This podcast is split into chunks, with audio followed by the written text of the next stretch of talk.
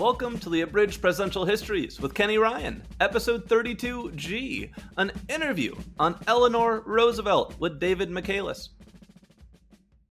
I'm excited to welcome David Michaelis to the show today. David is the author of the 2021 New York Times bestseller, Eleanor, a biography about Eleanor Roosevelt. This most enduring of popular ladies is who we are going to talk about today. Thank you for your time, David. Thank you for having me, Kenny, and thank you for bringing Eleanor into the mix. Appreciate it. Now, when most Americans think of Eleanor, they think of a very modern, independent woman who was a champion of progressive causes. And the first question I have for you is Is that real? Or is that us projecting modern values onto Eleanor? Excellent question because, you know, she's one of the figures that we project everything onto. People use Eleanor to because she represented so many factions, so many causes, so many parts of our pluralistic society. People grab her for what they want. But the thing about your question is that's important is that it was real. She was a highly independent modern woman. And as a first lady, there had never been anything like her. And it wasn't that she was only a champion, as you say, of you know progressive causes. She was a champion of you and me and of all of us. She made it her job to serve as intermediary between you and your government. That's really the the key to understanding what made her so different right away was that people came to the president, but Mrs. Roosevelt came to you. And she came to your town, she went to your prison, she went to your barracks, you know, she many other places that were previously regarded as the never as the interest or the duty of the first lady of the United States. That's where you found Eleanor down in the mines, up in the air, uh, everywhere, and at all times. She came and she asked questions about things that were your concerns, your private struggles, your you know previously regarded as the business not of first ladies or of government. And she wanted to know, and she genuinely asked and cared about your answers. And she was a power listener, uh, the way great the great people are. Uh, she had a deafness in her left ear, and actually, what that as that developed over her life, what it made her do was be that much more attentive. If you if you don't have the full capacity of your ears, you actually learn to read people's lips. You learn to look very carefully at them as they're talking. All those were part of Eleanor's almost uncanny attention that she brought to individuals as she made her way uh, across and through the country. It, it meant that her independence and her modernity became the independence and the modernity of, of Americans liberating themselves from the horrors of the Great Depression. Um, you know, the, the Great Depression was really a sort of um, deflation of the individual. It was people were stranded, people were stuck, people were afraid, people were were fearful, and Eleanor's you know, almost intrepid, you know, uh, momentum brought people along, made them feel that they. There's a sort of paradigm of when she first flew to the um, to the West Coast. It was the first time a first lady had made a transcontinental uh, voyage like that uh, in the air. And I always imagine, you know, somebody in the Midwest looking up and thinking, well, you know, if she's up there and she's moving that fast and she's going out west, well, it can't be that bad. We're going to, things are going to improve. Things will get better. And, you know, I think for Eleanor, there was always this connection to individuals and to the people. And that was really the theme that um, I first noticed about her life was that what made it real was that she cared deeply and for real. And you never know if someone's going to, when you actually talk to the historian, live up to the uh, myth built around them. And it sounds like Eleanor is someone who does. But this is the adult Eleanor that we're used to thinking of. I'm, I'm curious if you were to jump into a time machine, yeah, and if you went back and you met young Eleanor, would you ever suspect that young Eleanor was going to develop into the woman she became? What was young Eleanor like? Well, the child of the alcoholic who you would have met at age 10 or 12 was fearful, was shy, painfully, would, would, was barely able to speak in a public format in such a way that you would never have imagined her speaking to millions, and nor did she. Uh, she was afraid of everything. uh, in her environment. She learned very gradually to overcome her fears. Um, but one of the things she was most afraid of uh, was herself. She had no sense of what all the energy she had as a Roosevelt. We're talking now about a woman who was the niece of the President of the United States. People always forget that Eleanor Roosevelt was the niece of Theodore Roosevelt. Her father, Elliot, and Theodore Roosevelt, and their two sisters were the children of Theodore Roosevelt Sr., grew up in New York City in, in privilege, um, but were very hardworking, very devoted, very um, socially conscious kids. And Eleanor's father and Eleanor's uncle together were always looking out for ways to, you know, help the newsboys, give kids a new start, doing things that are associated with the kind of progressive causes we think of with Eleanor, but were in their early days um, rambunctious. They were slightly out of control. Eleanor's energy as a young woman, as a shy, um, very careful, very uh, fearful young woman, had no place to go. Uh, one thing you noticed about her, I noticed about her was that she never was. She was underemployed, and I think it gave her an hmm. enormous amount of frustration, uh, an enormous amount of um, uh, anxiety. Really, you know, pent up anxiety. Another interesting thing to remember is in March of 1913. I'm just going to jump a bit here, but where sure. she was still a very young woman, but in Washington with her husband, then Franklin Roosevelt, her fifth cousin, and we'll get back to him and their marriage. But the day before Woodrow Wilson's inauguration, um, Eleanor, as the wife of the soon to be uh, Assistant Secretary of the Navy, attended the unprecedented, enormous parade in Washington um, for suffrage on Pennsylvania Avenue. She herself, at this time, was against women having the right to vote. And for the niece of the former, you know, President Theodore Roosevelt um, and wife of Wilson's appointed, you know, Assistant Secretary of the Navy, politics was still in every way an all male, male only domain. She felt she had no place in it. She felt women were not able at that time to grasp and to hold power in ways that men did. And it was her, um, it took her at least 15 more years before she shook completely out of that phase of her life. Um, in a letter that she wrote to one of her best friends the day after that parade, uh, she body shamed, we would say today, one of the activists uh, going by, calling and several sort of a group of them saying, "Oh yes, they were just nice fat ladies." And I thought, wow, you know, I kept discovering when I was in my early research an Eleanor Roosevelt as a young woman, especially. There's solid evidence in her letters um, to her mother-in-law, especially that is to say, Franklin Roosevelt's mother, Sarah Delano Roosevelt, a highly superior, um, good-hearted, extremely well uh, mannered, extremely well bred, uh, but highly snobbish and um, anti-Semitic, socially anti-Semitic woman of her time. Um, in Eleanor's letters to Sarah, you see solid evidence of Eleanor being anti-Semitic, and from her late twenties up to the age of, I don't know, I was going to say maybe about the age of forty, but when she began working with Rose Schneiderman at the um, the Women's Trade Union League, that, uh, but I'm not even sure that entirely that it wasn't until 1936, until the mid 30s, when she began really looking differently at the world situation and what was happening to Jews worldwide and how corrosive and toxic the rise of anti-Semitism and fascism in the, in the 30s was.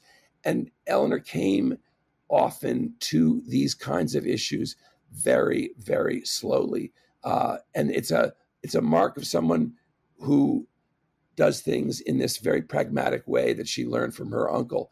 Um, but she and she had a great deal of energy. She she wanted to move quickly, but she also really understood as she got older and that things didn't happen fast and real change mm-hmm. happened slowly. And it was a it was unknown to her when she was a young woman um, that she would take part in any of this. But when you see her in her um, wedding dress, when you see her uh, as a young woman, there's so much constriction. She was so constricted um, by her class, by her the dictates of being a, a lady, a woman of her class and time, um, learning how to be a lady, learning how to run a household. Uh, she actually always took pride all her life in certain skills she learned from her grandmother about running a hmm. household, mm-hmm. about literally about pouring tea. I mean, you know, you see you see her way later in life, you know, pouring tea for Khrushchev, laughing, being a, a, a certain kind of host, and you see that she really learned. She she synthesized her learning as she went along. Always, she didn't leave things behind. She brought them forward. What the things that were going to be useful to her, but she had to learn a whole world of womanhood that became defunct almost immediately after the First World War this is a transformation I'm really looking forward to diving into over the course of this interview. Um, but before we do, I want to go back to the, what made her the young woman she was. And, and there are some things you hinted at. You know, you mentioned her father, Elliot Roosevelt, the older brother of President Theodore Roosevelt. Uh, he, he was a man with his share of demons. He suffered from alcoholism. He had a child out of wedlock. He nearly left his family, and he died following a suicide attempt when he was just 34 and Eleanor was just 10. I'm curious, what, what impact did these childhood experiences have on Eleanor? Well, her grim Dickensian childhood, I think, shows how one of the greatest women in American history ever so gradually learned to transcend her own life and mm. to turn her own pain into purpose and into meaning. It, you know, it, it was grim. This was really grim. Um, the cruelty of a mother who could not love her, who was so narcissistic, so caught up in her own mythology of being one of the most beautiful women in New York and looked upon Eleanor as literally ugly and made Eleanor, Ooh. she had two brothers whom her mother doted on, and she made Eleanor sort of sit on a little stool at her feet while she embraced and kissed and held the brothers.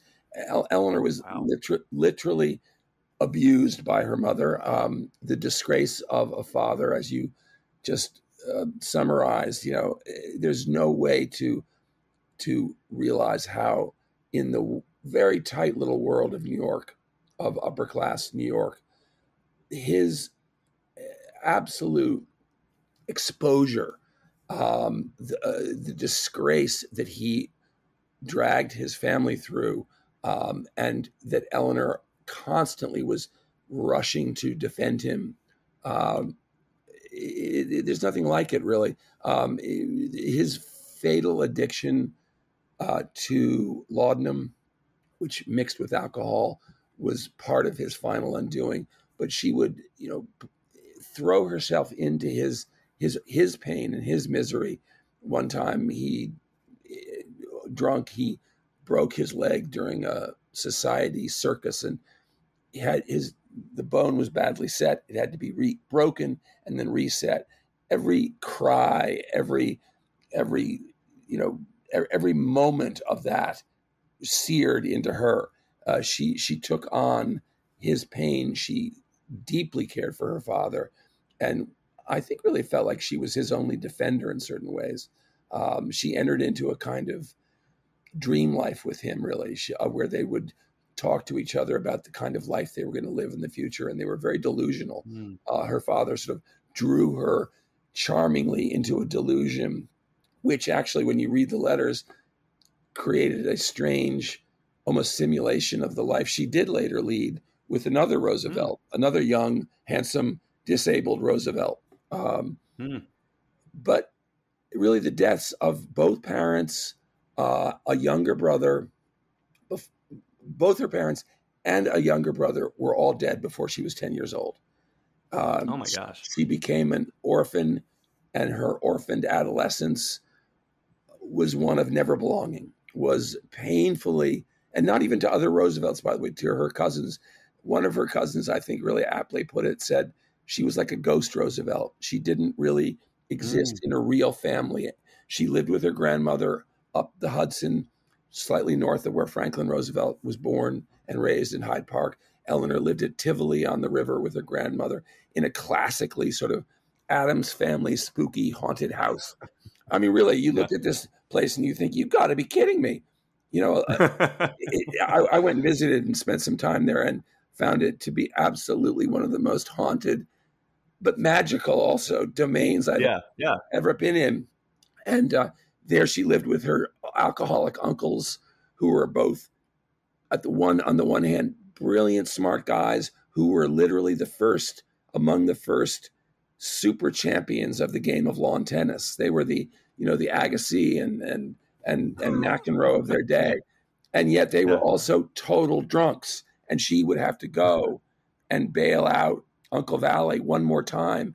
And because Eleanor had had certain experiences, such as going down to Rivington Street and working as a settlement worker, where she taught calisthenics to young to the young children of of Italian immigrants, because of her exposure to real people in the real world, she had to go and talk to, you know, Desk Sergeant O'Malley to get Uncle Vallie out of the jail, and had to find out why he was being held and so forth because her grandmother was useless. She couldn't speak.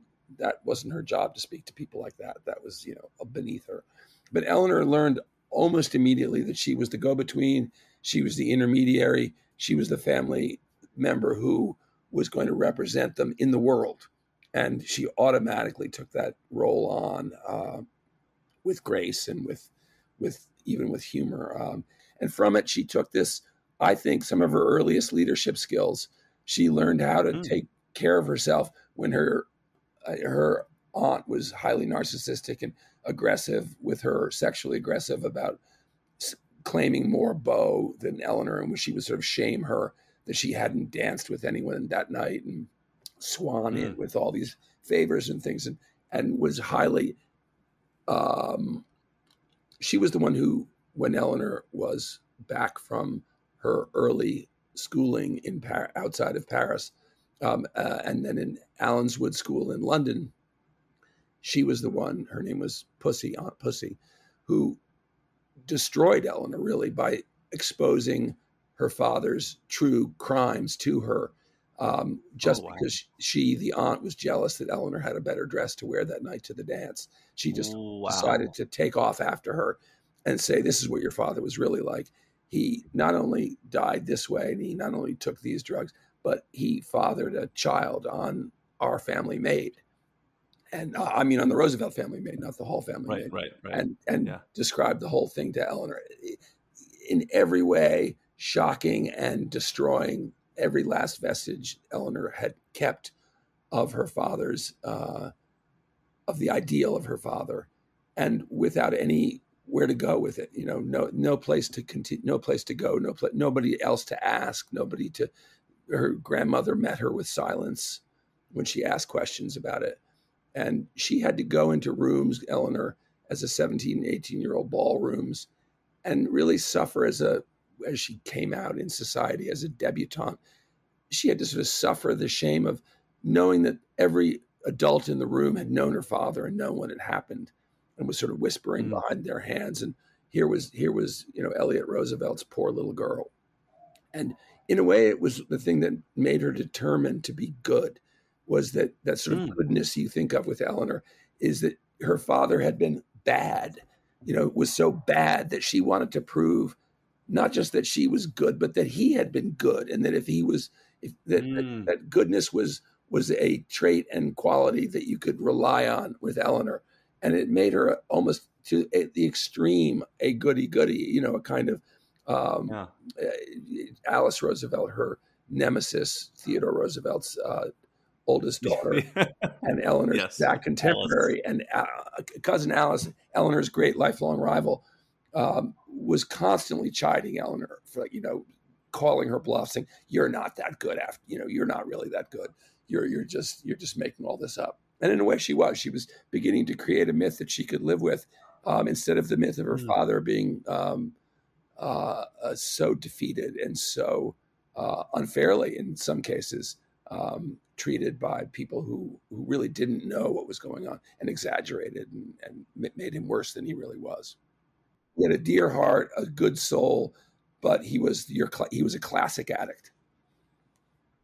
And his and his mother uh, I discovered really, really had done a number on him with mercury medicines that women in the South, his mother was Theodore and, right, right. your grandmother Southerner, mercury medicines had a, had totally destroyed his system. He was he was all set up to be a lifelong addict. Wow. So you've you've described Eleanor as the child and the tragic background of her as as she gets older, as she starts to become a woman. You know, when she turns twenty one, she marries her fifth cousin Franklin Roosevelt. Uh, fifth cousin means they had a common ancestor alive in the 17th century. So that's how close they were. And they settled into married life.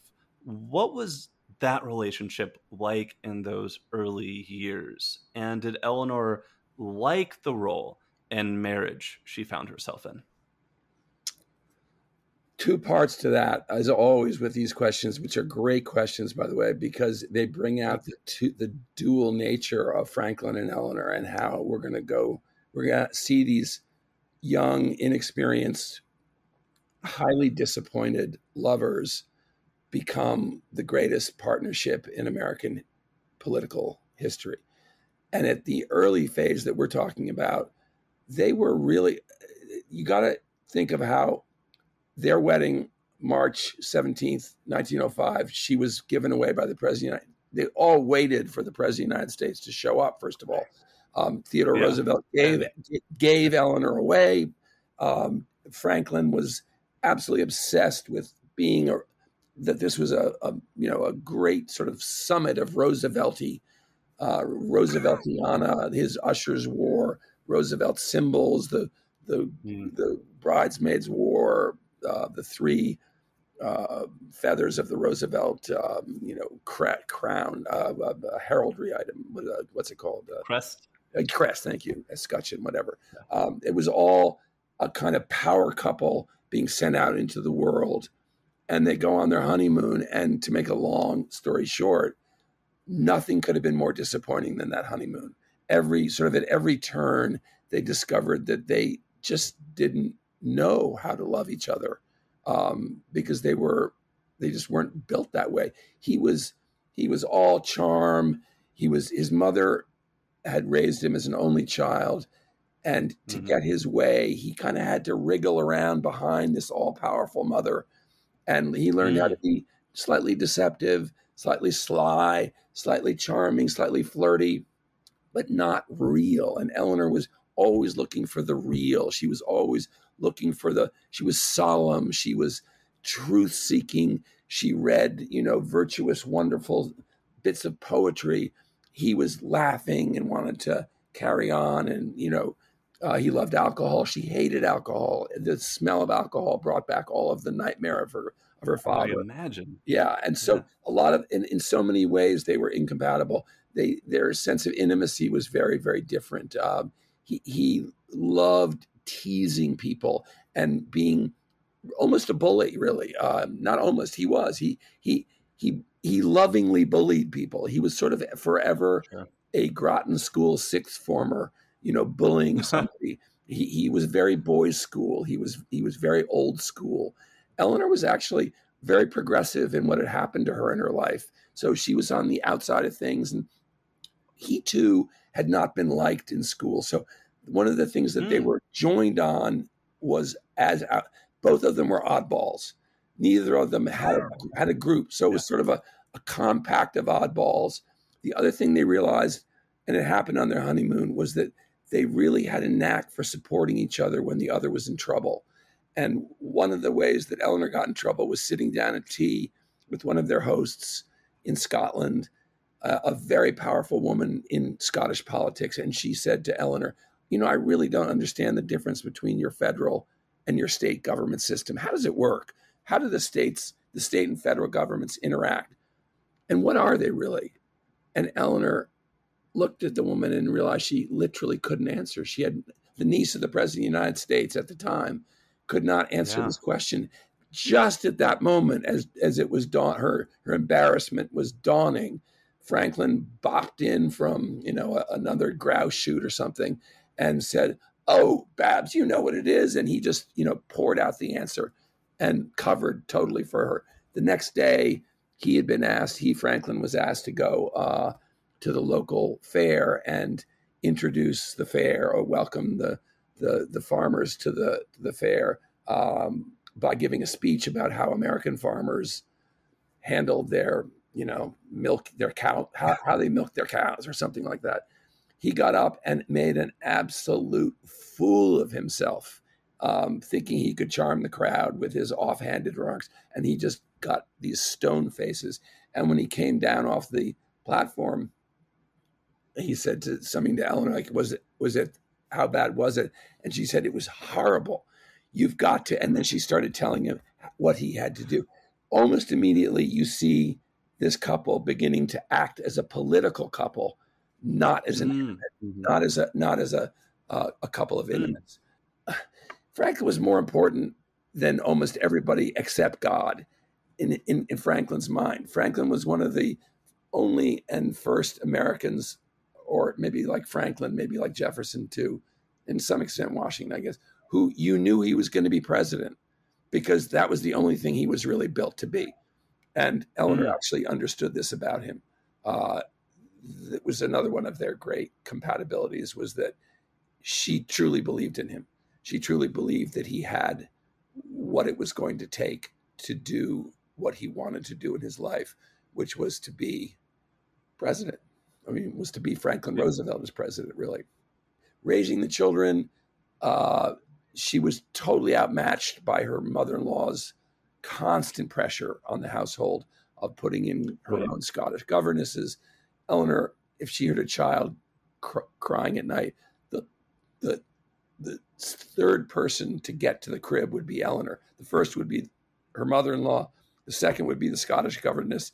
And by the time Eleanor arrived, castor oil was already being forced down the throat of her own infant without her wow. permission. Yeah. So yeah. she was constantly. Wow. Then when then then there's the whole issue of when they moved uptown.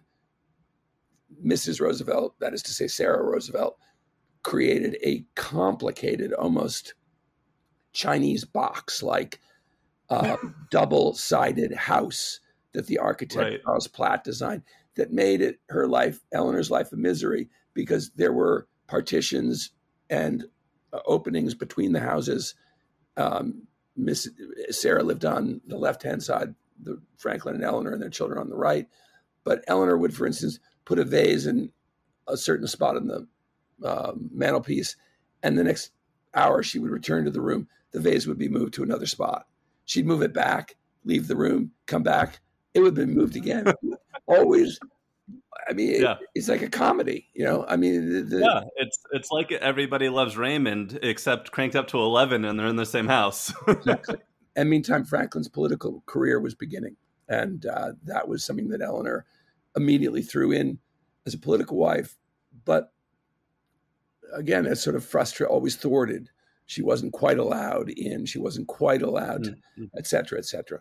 So that's where that's where we leave things um, as as as the war approaches and a young woman enters their lives, who Eleanor yeah. brought in as her social secretary because pregnant now for the oh what fourth time in five years, she really was exhausted at the at the duties that she was required to perform as a political wife. Um, so she got Lucy Mercer, a, a, sort of very similar actually to her own father's um, uh, a very similar background to Eleanor's in certain ways, Lucy Mercer, um, but a very different kind of person, very cheery, um, sensual, mm. romantic looking, um, red hair, um, soft, soft and charming and easy and fun. And, and Franklin would enter the house, um, uh, would leave the house in the morning as she was arriving and would you'd hear this, you know, oh, the lovely Lucy. And Franklin almost immediately in love and and of course that is what's going to lead to the massive shock to Eleanor's world in 1918, 13 years into their marriage, when she discovered Franklin was having an affair with Lucy. Why did Eleanor stay with Franklin through this, and how did this change their relationship? Well, it's a it, it's it's a less complicated question probably than it sounds, but and I'm just going to speak about my belief in it, which is I think yeah. every and there, this is subjective. I you know you can you can read this and figure it out for yourself because it does require a couple of there's there's a number of different issues involved in 1918. Um, but I think she stayed in fundamentally because she believed in him. Um, if mm. FDR was going to be FDR, if he was going to be who he all who Eleanor had always known and loved him to be, Eleanor was going to be at the heart of his life. Um, there's no way that if Franklin Roosevelt had married a divorced Catholic, had gotten had gotten divorced right. and married a Catholic yeah. woman, that he was going to be running for president, or that he was going to live the life that it, it, it she Lucy Mercer was not the iron frame on which to stretch his life. It took Eleanor, in this particular case, even to stand up to and to make draw new lines with his mother. It was mm. it was Sarah Roosevelt who said to both of them when they came to her and they sat down and had the family meeting about Lucy Mercer that she was not going to allow them to divorce. No, de, no Delano, as she put it, divorced. She laid down the law. Uh, she wanted Eleanor to stay in, so Eleanor had an ally in her mother-in-law. But hmm. partly it was also that Eleanor is standing up for Franklin in the end and saying, I will do this on one condition. And the condition was that he never saw Lucy again. I think was mm-hmm. a setup in a way for obviously for years of pain and, and discomfort and, and sorrow and unhappiness, which continued to the very day he died, which we can talk about later. Right. But um, the war was happening. And, and that and this is the most right. important and this is the most important thing. There's two most important things. The war was going on, and Franklin had actually capitalized on being Assistant Secretary of the Navy to bring Lucy into the Navy Department and conduct his affair under official um, under an official right. guise, actually, which is an extraordinary thing when you get down to it, because he really was yeah. risking everything um, on Lucy. Yeah. It, it, shows the depth of his feeling for her, and and the main thing here is Eleanor was by then a volunteer at the Red Cross. This doesn't sound like much, mm-hmm. but it was a lot and it meant that every morning she got up and put on a Red Cross uniform and left the house at 5 a.m. and went down to Union Station. And there in the canteen, which she gradually worked her way up to become the essentially the authority of the, the, the highest ranking officer in, she saw America go to war. She saw millions of young men pass right in front of her, take sandwiches from her, get mail, uh, give her mail, um, tell her something, speak, say say words that that she did not hear, was not going to hear anywhere else, which were words like, "I've never seen the sea. What does it look like? I've never been mm-hmm. out of my state. How am I going to do?" Fear, uh, doubt, terrible anxiety. These men all reminded her, not all, but in she had flashes all through this of her father and of of her father in sanatoriums and her father's fears and her father's doubts. She wrote about this. Here she is on her own, exposed to the huge mobilization of the American of American manhood, all passing through Union Station on their way to places in Newport News, Virginia, and other embarkation points to the war, from which many of them were not going to return. And she was an extremely empowered person in this situation. And she had to go back and change into a dinner dress and be a person who had no opinions at night. And she writes like, mm-hmm. why can't I just keep wearing my Red Cross uniform and have people hear yeah. what I hear what I have to say? And and yeah. and there was Lucy being put into positions by Franklin, not particularly powerful, right? right. But but it, it, very competitive, very strange that he would play them off each other. But had he been found out, she would have won in the battle of public opinion. People people thought she was very noble and wonderful. That he was that he was cheating on her um, would not have been forgiven. And mm-hmm. ironically, well, what I there's two more points. One is oddly enough, the worldwide the worldwide pandemic of the moment, i.e., the Spanish yep. flu, which came along yep. months, just months after the discovery of the letters of Franklin and Lucy Eleanor really had to, there was no splitting up. Eleanor was the only one in the house who wasn't infected. Franklin was infected. The kids were infected. Yeah. One of the nurses was infected. She alone survived the entire pandemic without getting infected at all and was constantly going out in her Red Cross uniform, bringing food to people in other. I mean, Washington was really hard hit because of the um, troop encampments around Washington where the disease yeah. was was rampant. So Spanish flu kept them together. Um, but finally, and it, you know, somewhat, it's really the, to me, historically, biographically, it's the pivot, which is that 1918 and Lucy Mercer and the First World War and the Spanish flu, for all their importance, are nothing or are lesser, the lesser events, not nothing. They're the lesser events to the great big Mount Everest that changed everything and is the pivot on which the entire Roosevelt epic turns, which is polio as it appeared in the summer of 1921 on the island of Campobello. So I, have I've had this vague sense that pre-affair and post-affair Eleanor are different people. Yes, it sounds like it might be more pre-affair or pre-polio, post-polio Eleanor. What's your take on that? What totally impact agree. do these events have on Eleanor? Yeah, I think yeah. polio had a much more profound before and after impact than than Franklin and Lucy. Um, and uh, although before and after the war are two totally different Eleanors. So the war yeah.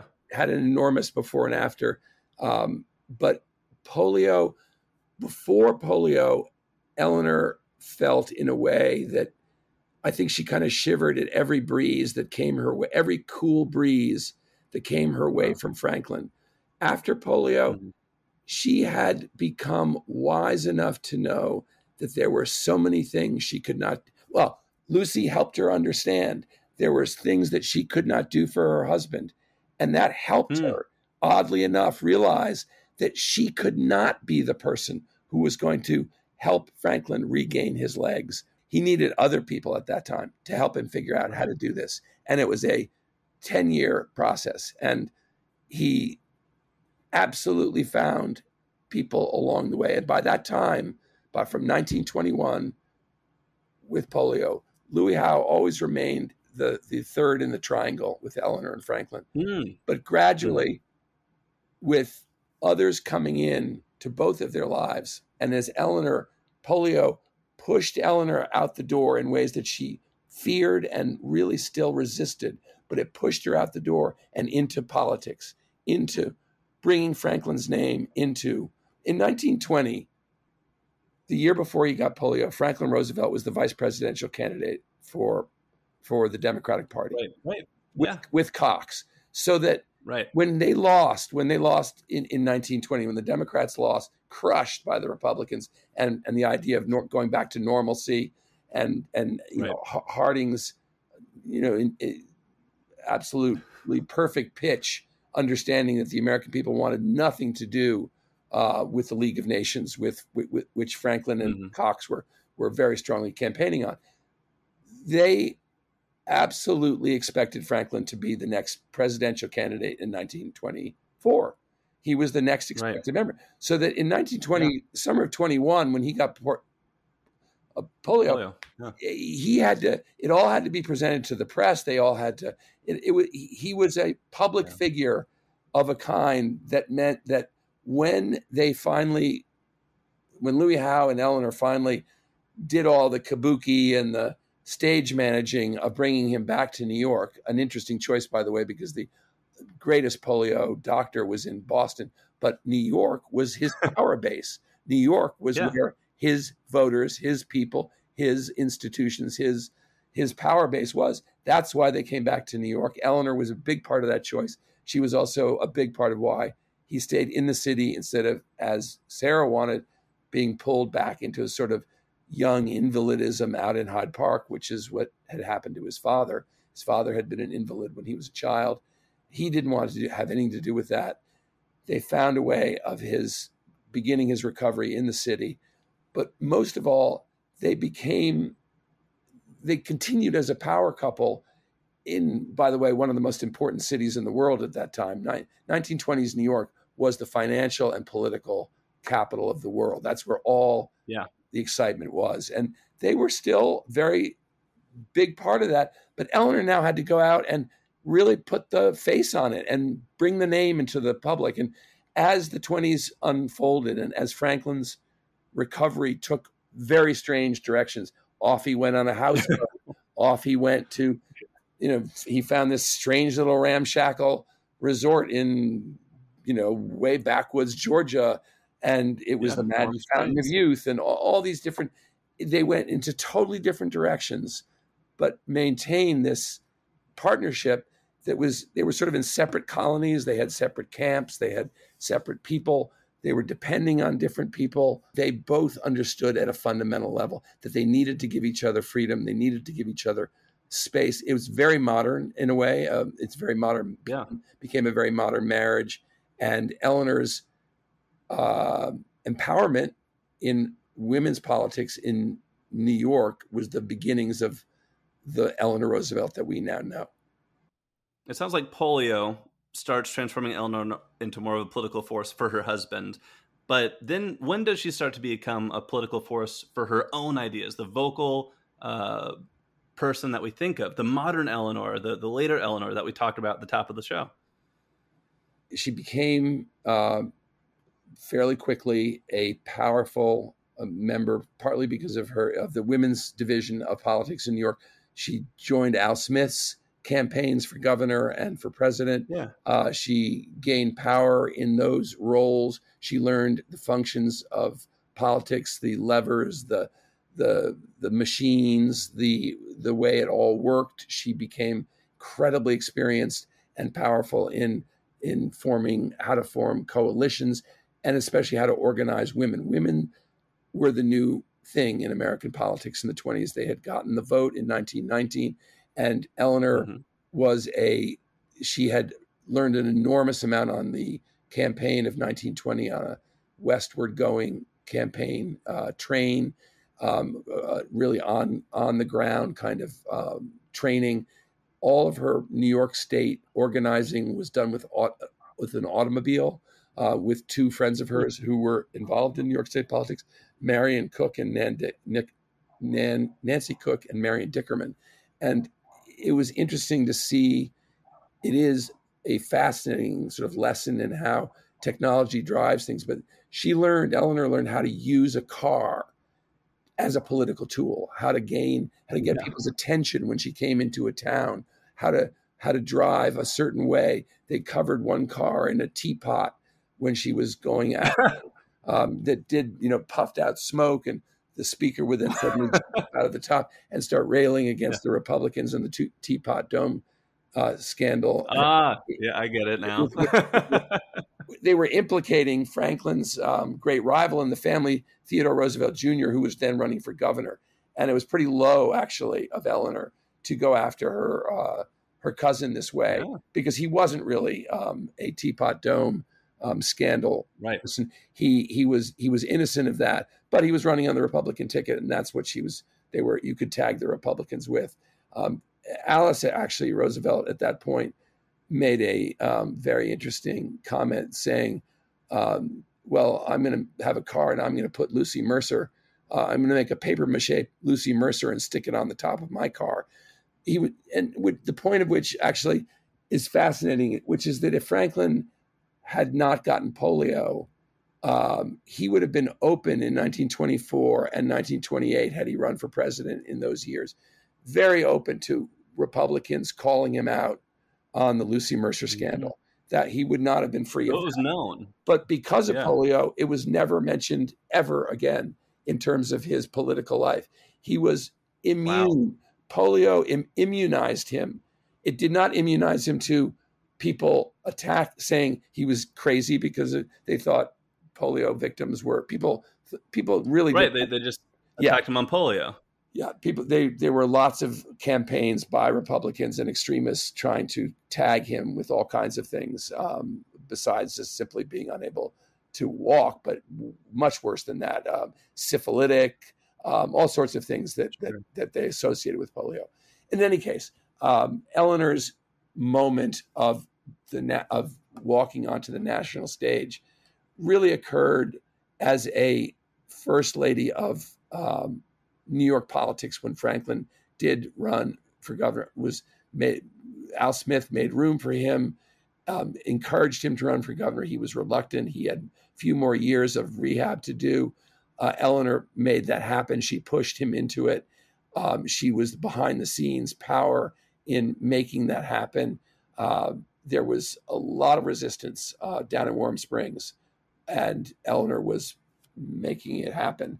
And she was equally ambivalent um, for all that about Franklin becoming governor and and uh, for about his running for president. She was desperately afraid that he might not make it, although she was even more afraid that he would, because it would mean that she would have to stop her own independent uh, po- political uh, work and join him again as a political wife. And I think that her sacrifice uh, in becoming First Lady of New York and then in becoming First Lady of the United States, it, it's funny to think of it that way, but that is very much what it was. She she had to stop being Eleanor Roosevelt politician and had to start being Eleanor Roosevelt matriarch, political wife, mistress of the White House, and it wasn't enough for her. She immediately, I mean, one of the very first things she did in the White House, one of her first trips out of the White House, and it was the first of thousands of them, was um, to Fort Hunt, Virginia, in um, the spring, the first spring of uh, 33, um, with Louis Howe, actually, who was the one who, it, it was in May of 33. Mm-hmm. The bonus marchers had come to Washington um, for the second right. time. They were yeah. encamped and they were not getting what they wanted. And uh, Louis wanted her to, wanted Eleanor, knew that Eleanor could walk into that tent and make a difference. And Eleanor was completely baffled as to what Louis had in mind. He actually curled up in the back seat of the convertible they had driven out together to Virginia and said, I'm going to take a nap. Go on in there and talk to the boys. She walked into the tent. She started introducing herself. Within about 20 minutes, Eleanor Roosevelt was surrounded by 75 or 100 men in their World War I uniforms, and they were all singing songs that World War One songs that she remembered from her days at the campaign at the canteen in Union Station that yeah. she had learned. And the men were absolutely smitten by the way she responded. And there was a great deal of sentiment, of course, in it. But there was also the reality that she said, I'm going to bring back to my husband tomorrow, um, right. uh, tonight, so, sorry, tonight, um, yeah. The, the, the, demands that you're asking. And I think he'll hear what you what what what you have to say. And they loved her so much uh, that one of them was one of the vets was quoted in the Washington newspapers the next day, and the headline was "Hoover sent the army, Roosevelt sent his wife," and it was the beginning of Eleanor's kind of first of everything. Her her list of of firsts as first lady over the twelve years she was the longest serving, of course, uh, first lady in the White right. House would eventually run, you know, almost as long as her FBI file. There was she was the first one to bring press conferences um, that had women only in them to the daily business of of reporting on the White House and to bring women reporters into um, the White House to write about substan- substantive issues, not just about tea time. Um, right. She was the first president's wife who'd ever written syndicated column herself. Um, she was the first to go down into all male worlds like the coal mines and uh, mm-hmm. no other member really of the administration was as psychologically pervasive as Eleanor. People really felt her presence in their lives and in the country. That was not true of a number of other first ladies um, who came before her, even immediately before her. Um, Eleanor was everywhere um, and and that that was really the reason. Um, that and the fact she cared, and that she, you know, things would happen. She would bring back to. She was her husband's eyes and ears. Um, that's why the Republicans learned to fear and to hate her, even, which was that she made things happen. She was a force. She wasn't just you know words and kumbaya. She actually did things. Um, she mobilized Democratic voters. She turned the 1932 uh, victory into the 1936 landslide, or she helped to, by mm-hmm. especially by um, persuading many African Americans to leave the Republican Party, which their historic uh, identification had been African American voters had historically voted Republican. In 1936, yeah. they overwhelmingly voted with a massive coalition, creating a landslide in 36 that um, gave Roosevelt, I think, every state but Vermont, as I recall. So Eleanor very quickly is the woman that we think of her as first lady. And you mentioned the soldiers loved her. You mentioned the Republicans hated her. What did the rest of the country think of this vibrant, dynamic new first lady, something they'd never seen before? She was certainly one of the most beloved and at the same time most reviled women of the entire century. I mean, there was people felt that she was interfering. The criticisms were, you know, she's interfering, she's meddling, she should stay at home. Um, she's using her husband as a screen behind which she was supposedly plotting her own takeover of the U.S. government. She activated unbelievable um, hatred in the South. There was a belief um, that the FBI actually put a uh, investigation onto of something called Eleanor clubs, which were black housekeepers who would get to who were supposedly banding together to plot to doing conspiracies to do things all at the same time. For instance, um, not unlike the um, the movie The Help, um, certain pies, certain things were going to be baked into pies and served at the table on certain days, or or or black servants were going to all be on the streets of um, Memphis, Tennessee, and push their white owners into the street when cars were going by. All sorts of insane ideas, none of which were true. Um, she was Eleanor was the ceaseless, you know, butt of jokes. Uh, her teeth, you know, her, her, her large tombstone Teddy Roosevelt buck teeth, uh, her chin or chinlessness, her cooking, her clothes, uh, pretty much everything. But extraordinarily through all this, no threat to Eleanor. Uh, an, an, astonishing.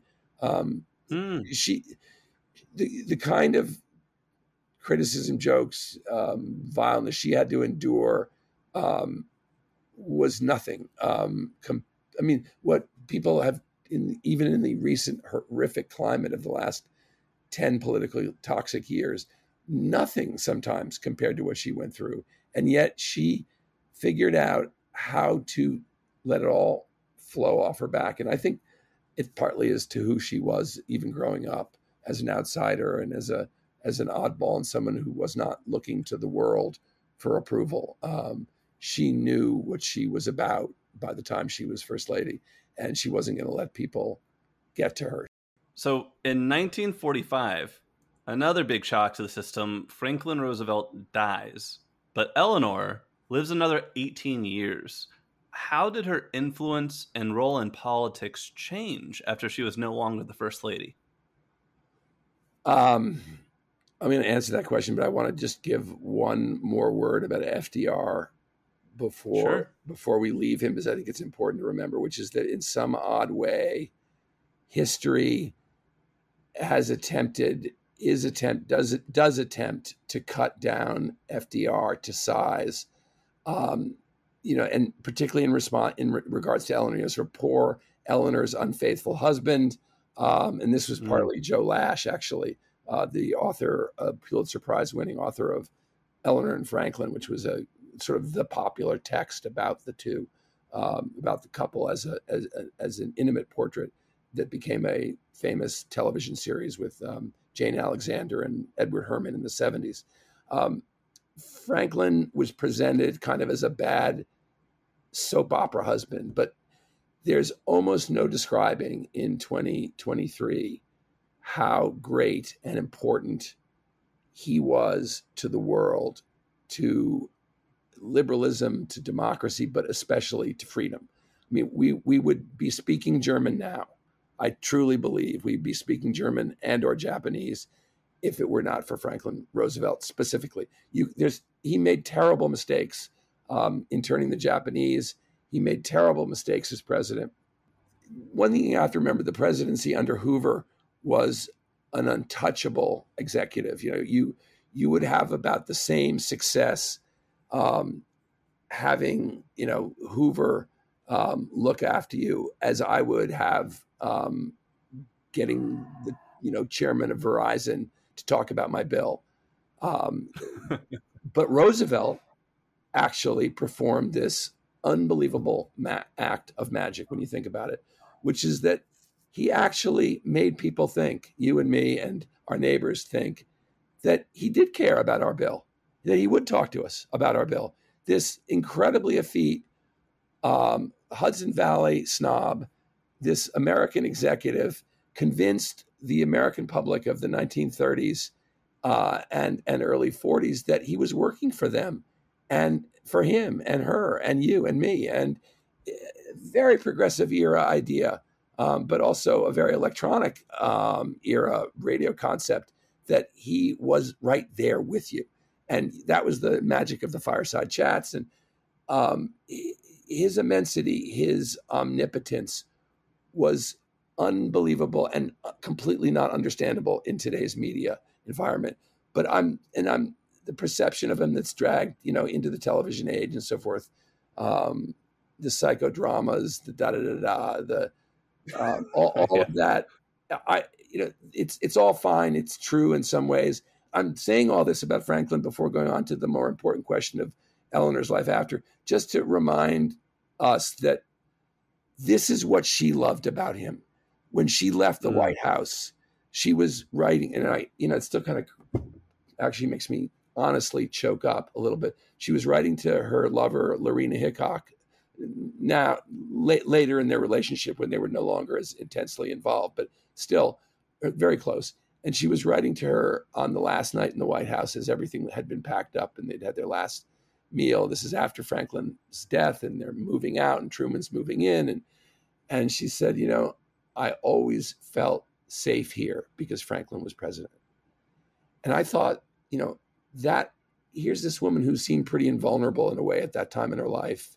But for her to be kind of describing her partner, her husband, her her really old, old, old friend, her old, old, old lover mm-hmm. uh, and cousin as somebody who made her feel safe because he was in charge of the world. I mean, I don't know. That says everything to me about how she thought about him and, and, and what he was.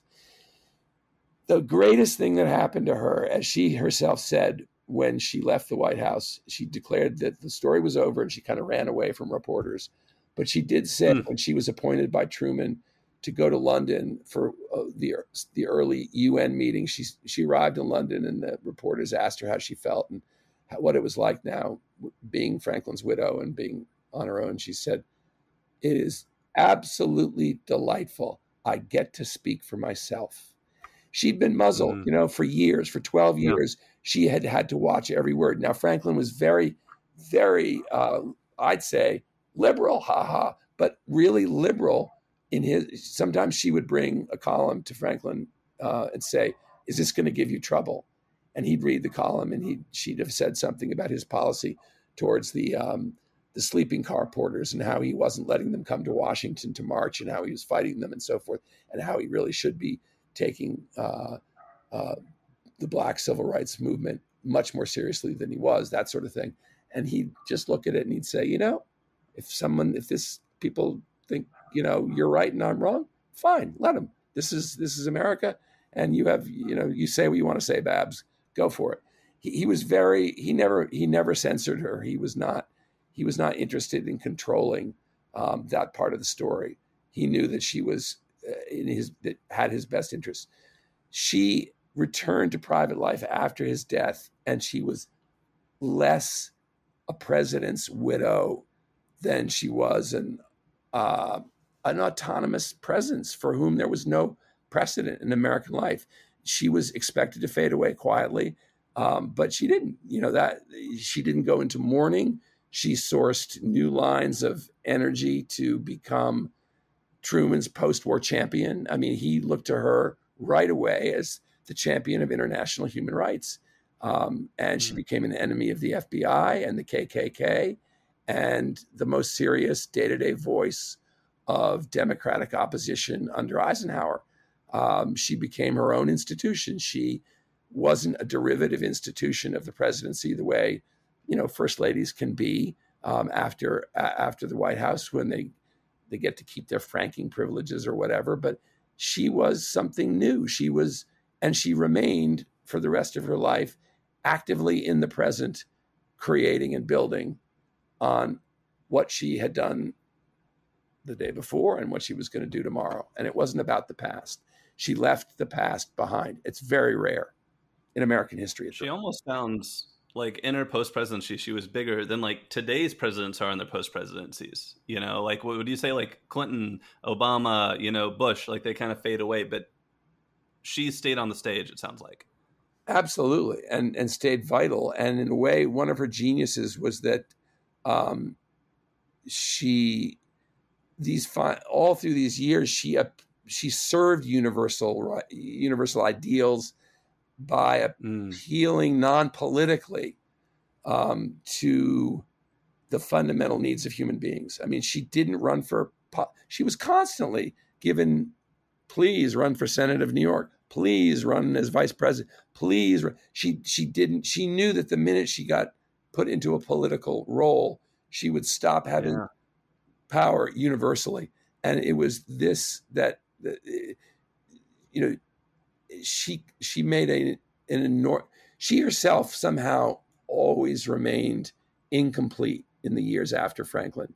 Uh, in other words, she didn't. She was nomadic. She settled in different places. She lived in a hotel at one point. She lived in another house. Mm. She didn't until the very, very end when she fell in love with her doctor and moved in with him and then the woman who became his wife. A very unusual relationship and and situation and arrangement. Genuine and, and very real, actually, and very Eleanor um, in its you know in, in, its details. But but she was always in flight. She was always going somewhere. She was drawn across immense landscapes, continent to continent, um, you know, to the next isolated airfield and the next meeting and the next ambassador and the next and you know through it all she was just sailing into the wind and you know we're all on trial to show what democracy means is what she kept repeating and I I, I, mm. I, I find this part of her life so moving partly because i'm now 65 and I, I don't work and think as much the way i did when i was in my 30s and 40s by making a to-do list and making sure i get everything done eleanor kind of yeah. is got to be the same way at the end of her life which is that it wasn't so much that she did everything but she kind of did it as it came up. It's funny to actually chart it as you look at it carefully in a granular way day to day. She wasn't really like it's what it's whoever came to her that day or whatever was on the agenda. She would just sort of pick it up and keep going, moving it a little farther along. She didn't have plans. She didn't have goals. She didn't have what you'd think of as executive, you know, skill sets it, she just kind of mm. moved in her by intuition. She's a person who's working always outside the center on the community, on the ideas of the community. And then it becomes, you know, you're going from Rivington Street and the immigrants of the world to Eleanor Roosevelt at the end of her life, the United and all the United Nations.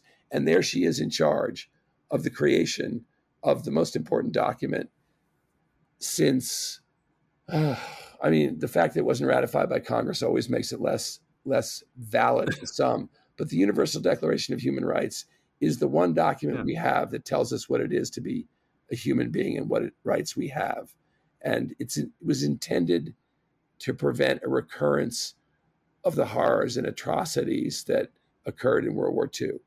And that yeah. that is a extraordinary idea when you think about it. That in 1946, I mean, she'd seen when she went to London she flew to Germany and she flew to the continent and she saw the suffering of displaced persons and she fought with the Russians about what should happen to these people. She fought with Vyshinsky. Um, uh, he said they were traitors and that they should all be returned to their countries. She, obviously, she objected. Um, it was totally foreign to U.S. democracy to force anyone to repatriate or to go somewhere, and it forced the question of what what were what what was a human being? What what did rights did they have? What if they were stateless? Where where should they go? Where could they go?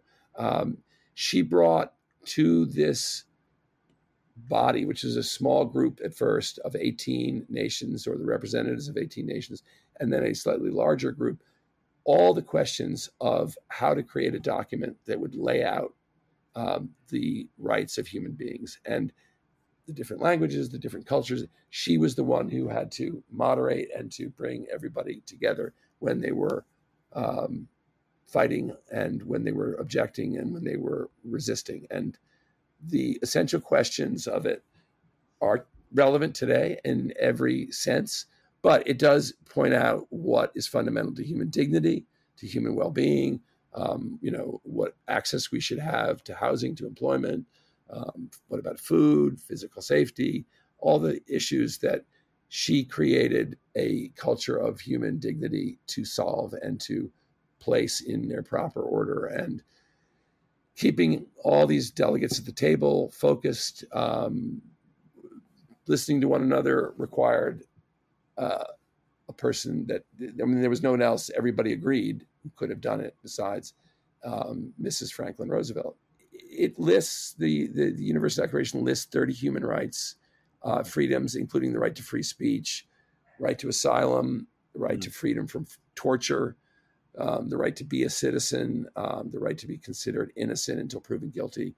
But it took three years and 3,000 hours um, for this document to be created. And when it was finally ratified by the UN, um, the delegates rose to give Eleanor Roosevelt a standing ovation, um, never done before um, that, and nothing like it since what are some of the causes that Eleanor was passionate about where she really moved the needle? And what are some that she really wanted to fight for, but just couldn't quite make headway and why?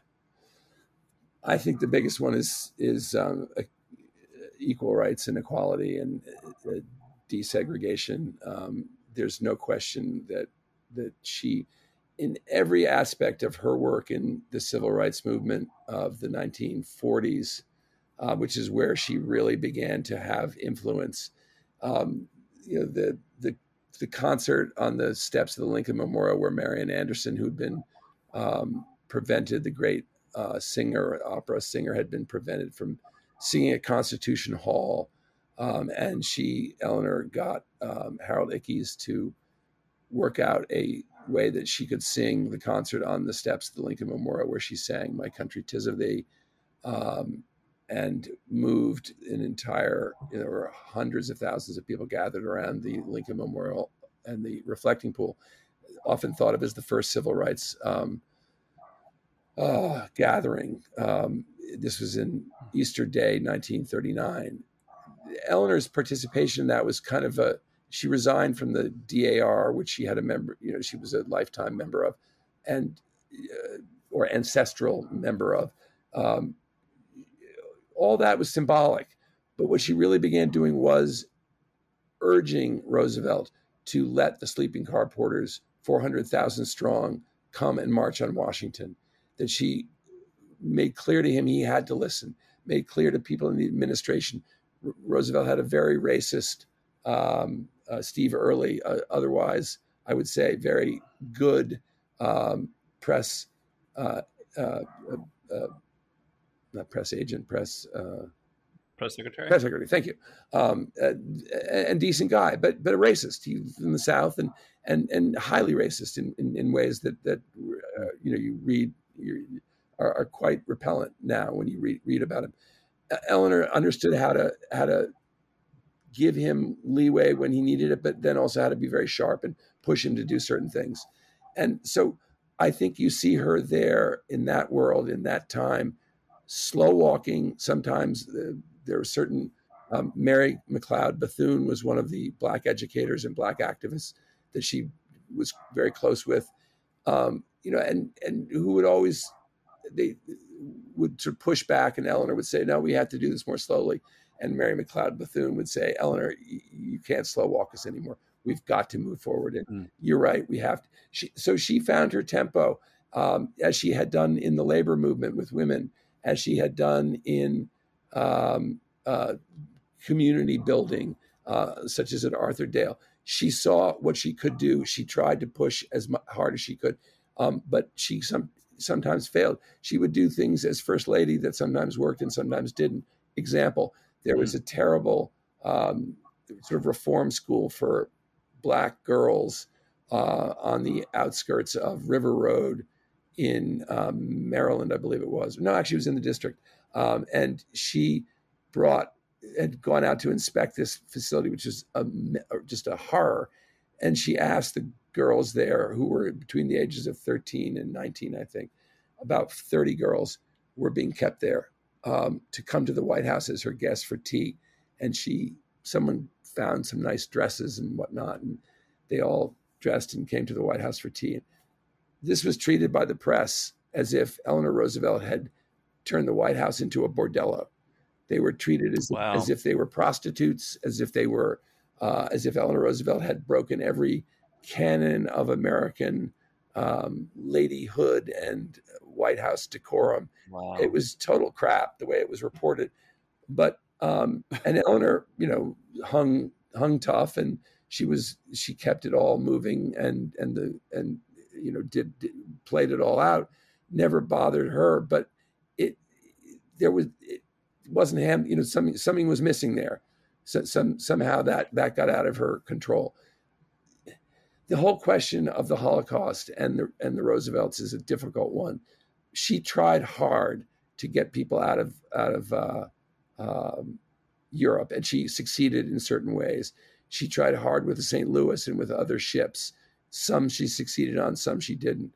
Um, there's she's sort of 50 50, uh, batting 500 uh, almost throughout that mm. period, and knowing that for every gain there was a loss.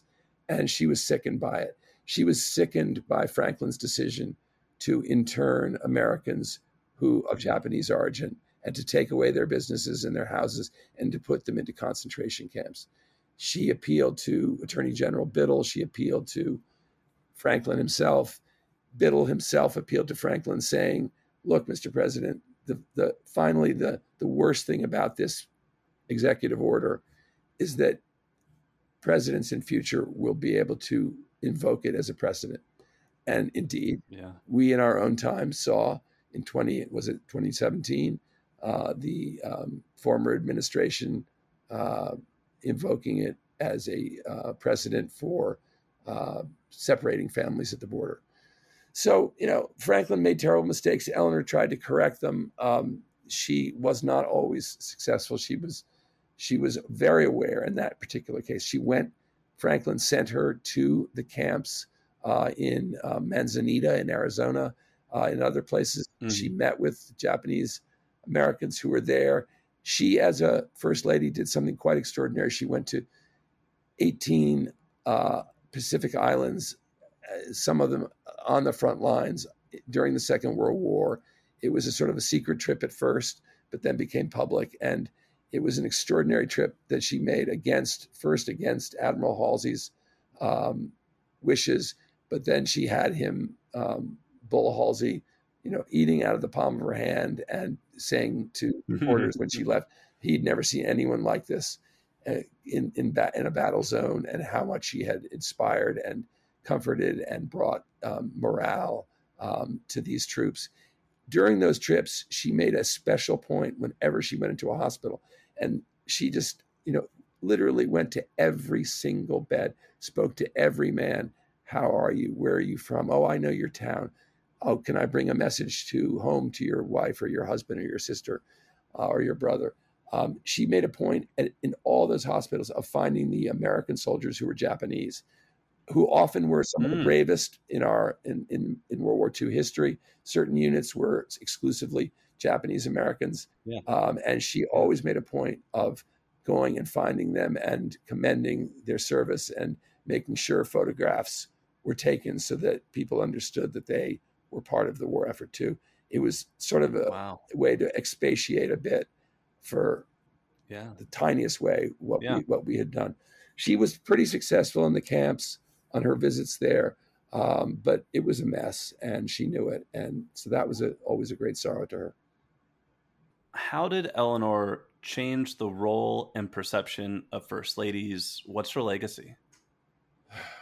So before her, women had been in the way. You know, the very phrase "women in the White House" meant something mm. different after Eleanor. Um, before Eleanor, they'd been part of the furniture. After Eleanor, the first lady was both an input to the presidency and an outgoing proxy for the people.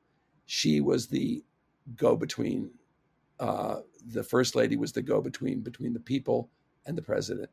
Um, and that's, I think, uh, you know, her other great innovation was movement. Action was the key to her agenda, and she was a dynamo of energy, forever on the move. She meant she meant it when she, you know, said, "I'm going. I'm going to." She went everywhere, and she logged forty thousand miles a year. Um, there's no question that she set a record or set a tone as first lady of interest and curiosity. Um, I think interest and curiosity in people and in their relationship to their own government being powerful. She speaks to us, I think, today, um, and this is where her legacy, I think, is most vivid right now about the fight we're now engaged in for survival and the expansion of a multiracial pluralist democracy. You know, what are what are Americans? Um, what are patriots? Why, as a minority power seeking absolute control over the majority, Eleanor has everything to teach us, I think, about um, this new fight for our right to vote, uh, for gender equality, for America's place in a global international world. And I think she stands for fearlessness. And I think we're very afraid as a people now. Um, she stands for compassion. She stands for service, dedication, um, the hard work that will be needed as we expand our multiracial pluralist democracy to include more people because it's the only way our economy and our society will survive and and and, and indeed triumph. Um, for Eleanor, I don't think it was a set of institutions of democracy. I think it was always an ethic. It was about how we treat each mm-hmm. other. Um, it's about reciprocity. It's about each of us has to ask, you know, how you know, do I treat my neighbor with dignity and respect? Um, do I treat the clerk at the post office with dignity and respect? Um, it's about how it's about how we disagree with each other. Um, it's about you know nothing ever gets settled. Finally, uh, and in fact, that's one thing she learned how to do was to kind of leave things unsettled um, in, her own in her own life. Um, you know, she never she never resolved things. I, it was a curiosity to me as a biographer. I thought, oh, I have to wrap this all up. This all has to mean something. well, the truth of the matter is, eh, because it's Eleanor Roosevelt. Well, the truth is, Eleanor never really wrapped it up. She didn't complete things, uh, but she does encourage us to contend with hard truths and not to turn away from them. And that's what her leadership is. It's it's it's as much to do with ruthless honesty when facing herself um, as it was in facing down the Russians on whether or not war refugees had to be returned to their homelands. Um, and, and, that was actually going to be my last question. Yeah. What lessons in leadership can we learn from Eleanor? I think really one of the biggest ones is her willingness is, is the willingness not to have the answers, um, it, mm. it, mm-hmm. not to cling to what seems safe, um, to not resolve every issue, um, and and to find a way through listening um, toward patience, toward humility, toward clarity and charity, um, and to be resilient and to have patience and forbearance beyond um, anything you've ever had before when listening to people who are other than you, and to find serendipity and spontaneity and and and humor and joy in in the daily practice of your life because that's one thing that we don't really ever think too much think about with her is that you know she's sort of a school mom she's sort of homework she's sort of spinach. She actually was a very free free and loving and delighted person at life itself. She loved life. And um, her friend Pauli Murray um, the black activist who was one of her great sort of critic, criticizer and also collaborators once said about her the measure of her greatness was her capacity for growth. Um, and I think mm. that's really what what what it is: is that she grew, she grew and grew and grew, and with her the country grew, and with her people around her grew. And I think you know if we can keep doing that, we will be we will find a kind of a kind of the kind of greatness that she that she showed us the way to. If you've enjoyed this interview with David, please consider picking up Eleanor or checking out his other books at davidmichaelis.com. Thank you so much for your time, David. This was a great conversation. Kenny, so much fun. Really appreciated it. It always kind of chokes me up to get back into the world of Eleanor, and uh, it was really moving, actually. Thank you. Thank you for listening to today's episode of Abridged Presidential Histories. If you enjoyed it, please subscribe, tell your friends and family about the show, and write a five star review on Apple Podcast. You can also follow the show on Twitter at APH Podcast or on Substack, Abridged Presidential Newsletter. The music in today's podcast is a public domain recording of the United States Army Old Guard Fife and Drum Corps. Up next, I'm to mix up the schedule a little bit on Tuesday, July 4th, I will bring you a bonus episode on a politician I've really wanted to get more into, Henry Cabot Lodge, and his game changing friendship with Theodore Roosevelt, when I interview historian Laurence Jurdem on his new book, The Rough Rider and the Professor. And then, the very next day, Wednesday, July 5th, we will resume the narrative. Roosevelt's dead. Vice President Harry S. Truman is sworn in. And, to paraphrase Eleanor, he's the one in trouble now. Those are both coming up next on Abridged Presidential Histories.